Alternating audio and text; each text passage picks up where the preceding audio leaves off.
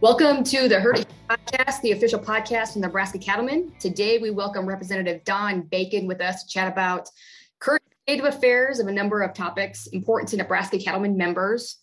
This is your first time on the podcast with us and our member, so welcome to the Herd It Here podcast. Glad to be on, and and for the first time. I should have done it before. Well, we're happy you're here now. So can you give us kind of a state of play? There's a lot of there's a lot of stuff going on in Washington, D C right now. We hear a lot of things being tossed around, a lot of really big votes, a lot of big dollar bills being voted on, and no pun intended with the big dollar bills, bills with big price tags yeah. being voted on. So can you kind of give us the state of play on the major bills going on or being voted on, excuse me, in Washington, D C, and the major bills being discussed? Um, where kind of these are. So let's start with maybe the Infrastructure Investment and Jobs Act that was recently just voted on. Can you talk to us about what that is, uh, why it's important to Nebraska, and, and kind of and how you voted on it? Uh, thank you very much. And you're right, there's two big bills. And a lot of people in Washington are intentionally conflating the two in, a, in an effort for various reasons. But one, they were trying to defeat both. Whereas I think there's one good bill and one bad bill. And I think a lot of folks didn't have a good reason for voting against the infrastructure bill, so they intentionally tried to uh, conflate the reconciliation bill with this infrastructure bill. It's created lots of confusion, lots of disinformation. So I appreciate the opportunity to clear this up. So on the hard infrastructure bill, it was bipartisan. It was half Republican and half Democrats wrote this bill last spring. I was one of those folks on the on this Problem Solvers Caucus, and we got the bill to about ninety percent. We had to do some give and takes. We had to get Democrat priorities and Republican priorities. It's how it works when you're trying to build a bill that's Republican and Democrat. The Senate took the bill, and they got it to where they could get sixty plus votes to pass the filibuster. nineteen Republicans voted for it, to include Deb Fischer and Chuck Grassley, uh, Mitch McConnell, nineteen Republicans total. They passed it last August. And I think this is, was a good bill, not a great bill, because we had to compromise to get this passed. But it was a good bill for our district, a good bill for Nebraska, a good bill for agriculture and ranchers, uh, and a good bill for our country. It, so the bill is at one point two trillion dollars, but six hundred fifty billion dollars of that is the normal transportation bill. So it was just, it was reauthorizing transportation uh, for quite a few, few years out. So that's where there's some confusion there. Uh, the additional spending was five hundred fifty billion dollars over five years. And it, had, provides for And twenty percent of that goes to roads and bridges. We have other money going to airports, seaports, locks, rail. Uh, we're going to replace lead pipes uh, that are dangerous for the water, for drinking water. Uh, we're hardening, hardening the electricity system, which we know there's some weaknesses there. And we're doing lots of rural broadband. All of this stuff's very important. Now, there's a few things I wouldn't have put in there, but it's a small part of the bill. Uh, in the end, this is important for our commerce, for our exports. I think it's also important for public safety. I'll just give you one example for commerce and exports. Our locks are ninety years old, and they're only one third of the size of what Brazil is putting in in their country.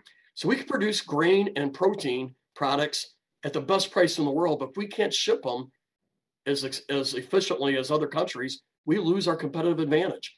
And that's why we need a, a good infrastructure system. Awesome. Well, thank you for giving us that explanation of the infrastructure bill. So you mentioned briefly the reconciliation bill that's also being discussed at this time. It has not been voted on. And you touched a little bit about how they're different, but can you give us some more details on the reconciliation bill? What's in that bill? Um, and any any kind of, I guess, insight you want to share about that? Again, you, you talked about it a little bit, but can you maybe take a deeper dive of what that bill is and um kind of what the path forward is for that one? You know, it changes about every day. So it's hard to know what's exactly in it right now. Literally between Wednesday and Friday last week, twenty-five hundred pages were replaced, right? And so, and they voted on the rules bill to bring it up for debate here in two weeks. Uh, twenty-five hundred new pages from Wednesday to Friday last week. So I'm just telling you, it's a moving target. Uh, but what it really is, in summary, it's a giant welfare state bill. They're trying to transform America as a Bernie Sanders budget uh, priority, and that's what this is. And so also it involves about one point seven trillion dollars in new taxes. So it's a, really it's a, a welfare and tax bill.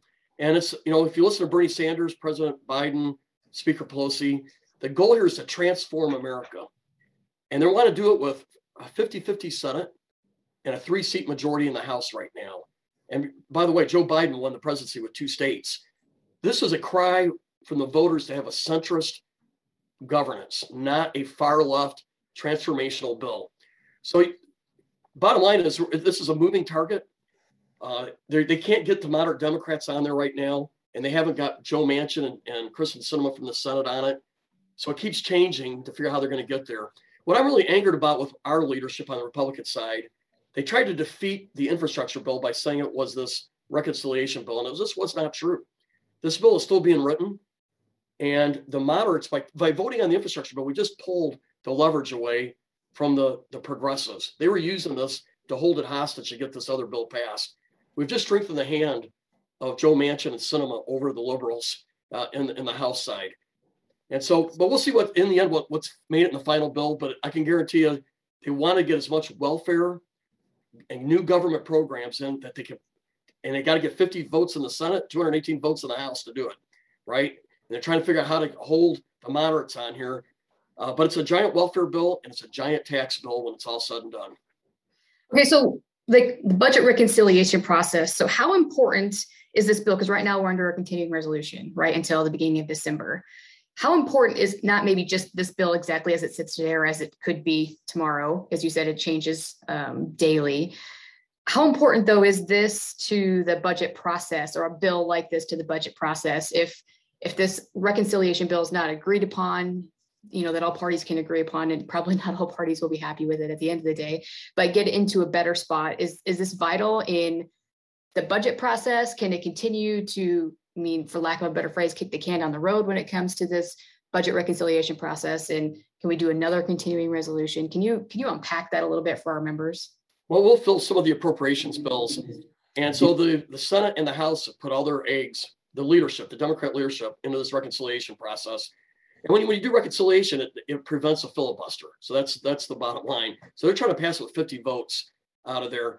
And it, and they put so much priority on it that the Senate has not even passed its defense bill. The House did back in September. And so they're hurting our country by not moving on to other business while they debate this other bill that I hope fails. But we have a, so our military is right now in a continuing resolution. That means they can't do any new starts on, on contracts. They can't modify any programs they have for like aircraft buys. They're stuck with last year's budget. And that's because Schumer refuses to bring it up because he's trying to get this other bill passed. So our defense is being put on hold. I guarantee you, Russia and China, they're not taking a vacation right now. And we need to be w- moving forward, and we're not. We're, we're, in, we're on neutral. And every bill, because of continuing resolution, but it really hurts us on the national security side.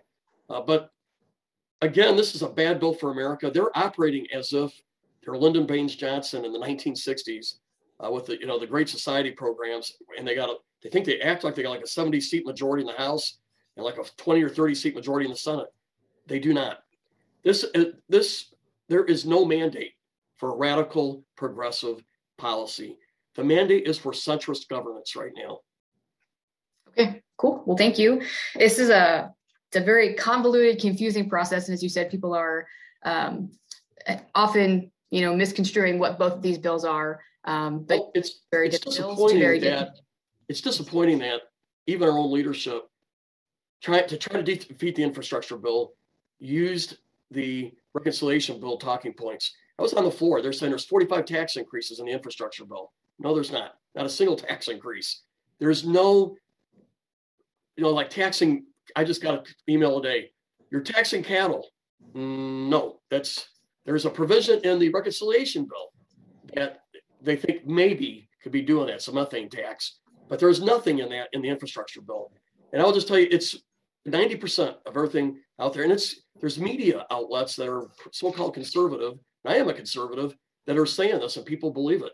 So there's so I really appreciate you helping clarify, because the disinformation is unsettling, and this bill was actually a good bill.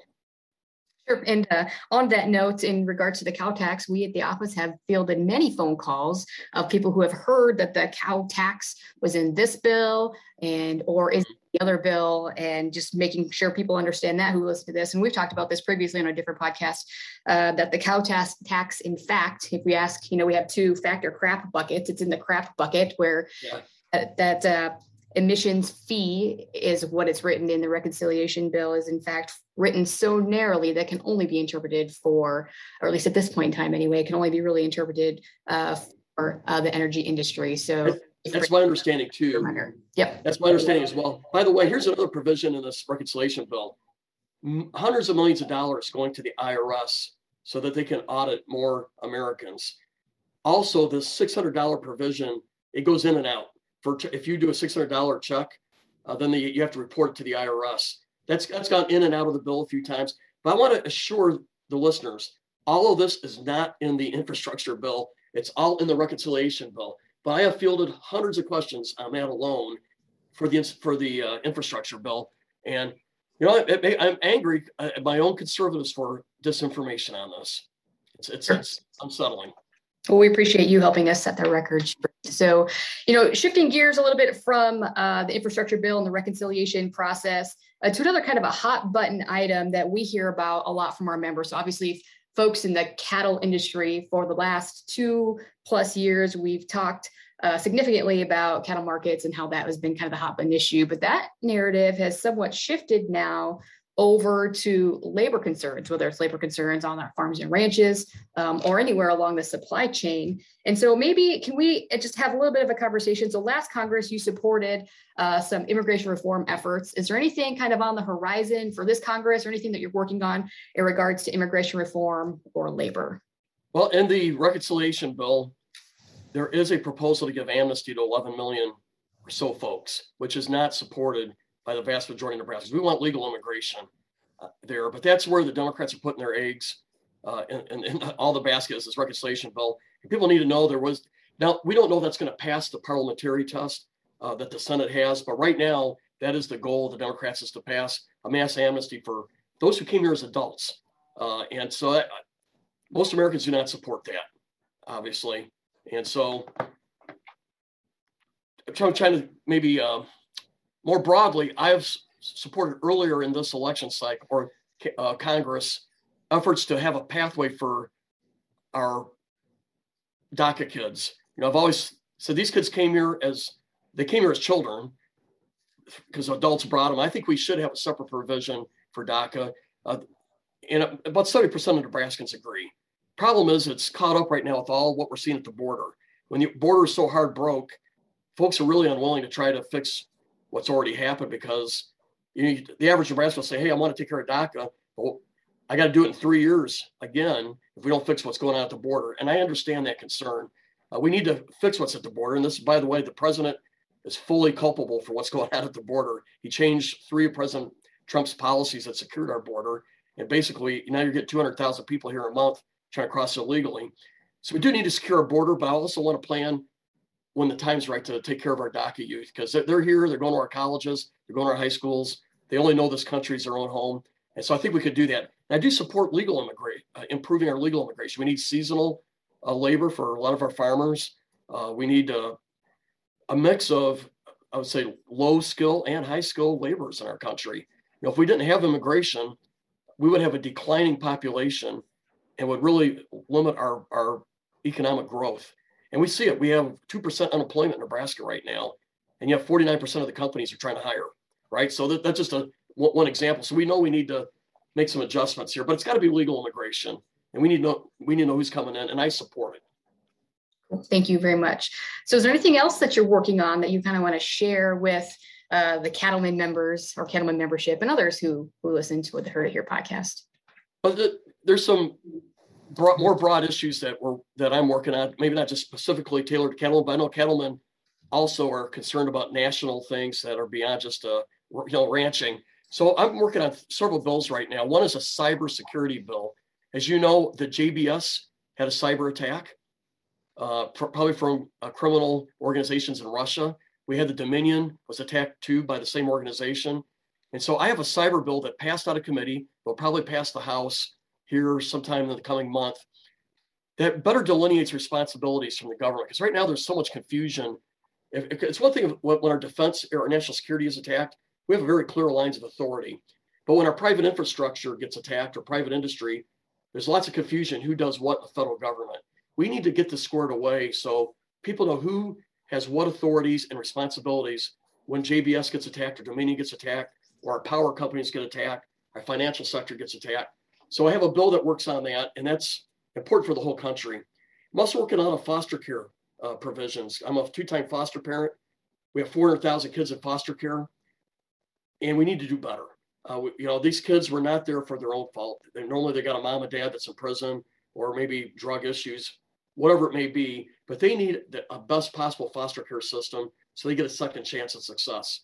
And so I got a couple bills out there trying to make improvements uh, there as well. You know, I put a lot of my interest in national security. Uh, I think we have a, a good defense bill this year that keeps our defense spending even with inflation.